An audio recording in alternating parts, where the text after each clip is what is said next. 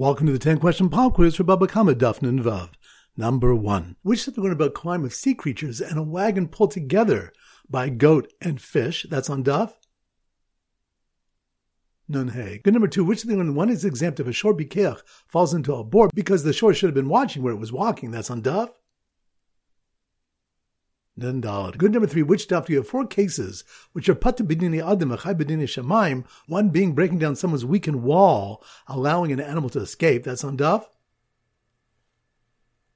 Nun vav. Good number four. Which stuff do we have machlokes whether an owner of a bor has to pay if a cow falls in backwards in the sound of digging. That's on Daf. Nun Gimel. Good number five. Which daf do we machlokes whether a Shomer Aveda is like a Shomer Chinam or a Shomer Sachar. That's on Daf. Nun Vav. Good number six. Which daf do learn why Tov only appears in the second version of the Aseres Dibros and what it means to see a test in a dream. That's on Daf. Nun Hey. Good number seven. Which stuff they learn striking an animal, causing it to move, is a form of Meshicha. That's on Daf.